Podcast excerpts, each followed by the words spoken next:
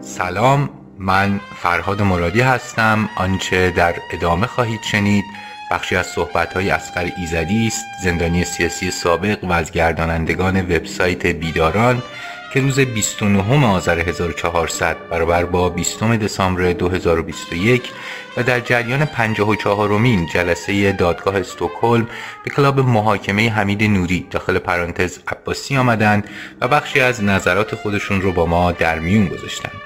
کلاب محاکمه حمید نوری داخل پرانتز عباسی تمامی جلسه های محاکمه حمید نوری متهم به مشارکت در کشتار زندانی های سیاسی در تابستان 1367 رو به صورت زنده در کلاب هاوس پخش می‌کنه. امیدوارم این کلاب رو دنبال کنید همراه با ما جلسه های این دادگاه تاریخی رو بشنوید و در بحث ها شرکت کنید. شما عزیزان رو دعوت می‌کنم به شنیدن صحبت های اسقریزه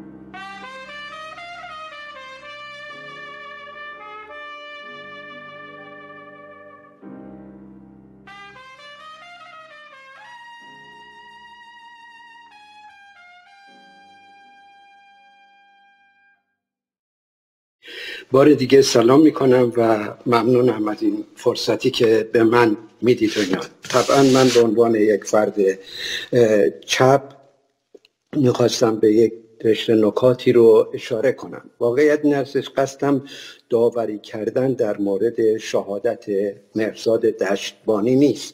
بلکه ناظر بر نگاهی هستش که در واقع بخشی از نیروهای چپ در ارتباط با مسئله دادخواهی و با میانجیگری این دادگاه میشه به اون نگاه ها توجهی رو معطوف کرد.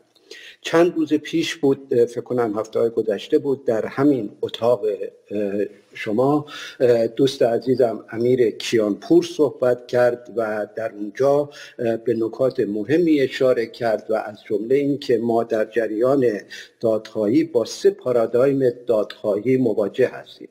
یعنی پارادایم حقوقی پارادایم دادخواهی نمادین و پارادایم دادخواهی سیاسی هستش.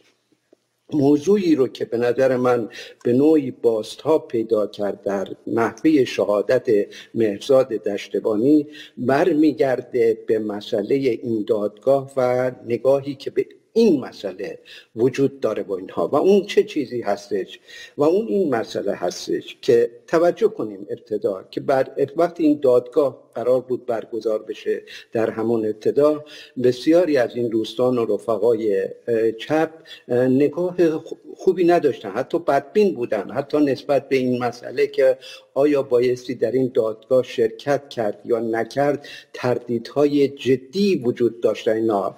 این رو میگم صرف نظر از به اصطلاح حاشیه هایی که ممکن هستش به افراد یا جریاناتی در نگاه این دوستان و رفقا وجود داشته باشه. بلکه اصلا خود صرف نظر از این حاشیه ها اصلا اینکه اصلا با دادگاه استکهلم چگونه بایستی برخورد کرد. به ویژه حتی ما از این جملات هم شنیدیم که مثلا این یک دادگاه برجوهایی هستش و به اصطلاح جایگاهی برای مسئله دادخواهی نیست و یا به عبارت دیگر کس شن مثلا چپ هستش که بخواد در چنین دادگاه های شرکت بکنه. این چرا چنین چیزی هستش؟ این ناشی از یک دقدقه دیگری هستش که بایستی با آن مورد توجه قرار داد. و همونم پارادایم به اصطلاح دادخواهی سیاسی هستش. به عبارت دیگر مسئله بر سر این قضیه هست که با میانجی این دادگاه چگونه می‌تونه موضوع دادخواهی با مسئله توری تغییر یا به هر حال اون آرمان ها گره زده شود؟ واقعیت این هستش ما هر نگاهی که داشته باشیم به جنبه بسا پارادایم سیاسی بایستی مورد توجه قرار بگیره که دادگاه از نقطه نظر پارادایم حقوقی هستش. و به خصوص وقتی که به عنوان شاهد و شاکی وارد این دادگاه می‌خوایم بشیم آن چیزی که اهمیت داره مسئله چی هستش؟ پارادایم حقوقی مسئله هستش و نه چیز دیگر. خب آیا این مسئله به این معنا هستش که مسئله پارادایم سیاسی قضیه بایستی به اصطلاح نادیده گرفته شود و یا موضوع بر سر این جایگاه هر کدام از اینها رو ما مورد توجه قرار بدیم.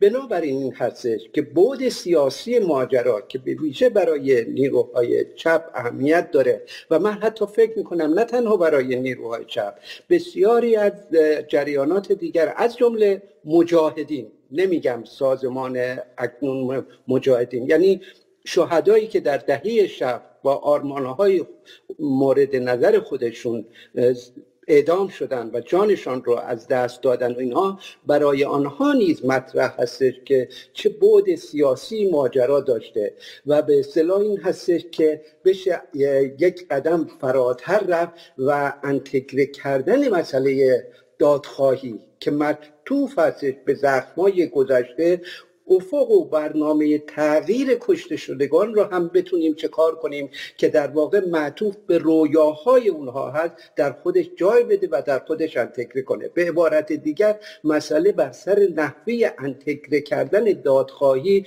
با به اصطلاح چی هست؟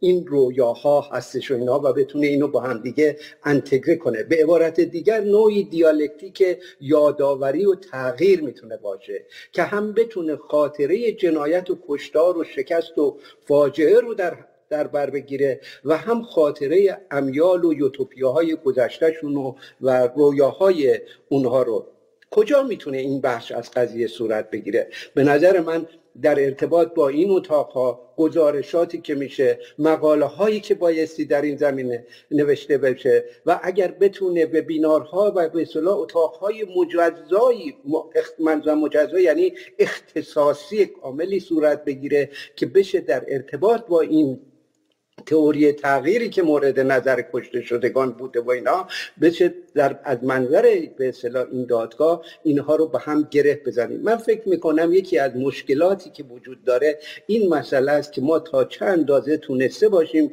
که هر چیزی رو سر جای خودش قرار بدیم. دادگاه مکانی برای پارادایم حقوقی و پارادایم های دیگر دادخواهی رو بایستی در جوار اون و در شکل های دیگری انجام بدیم. حالا می‌خواد سمینارها باشه می‌خواد اتاقها باشه که این مسئله هم بایستی مورد بحث و صحبت قرار بگیره که اون رویاها اون به اصطلاح تئوری تغییری رو که مد نظر این کشته شدگان بوده نادیده نشه و صرفا در حد یک قربانی کاهش و تقلیل داده نشه. ممنونم.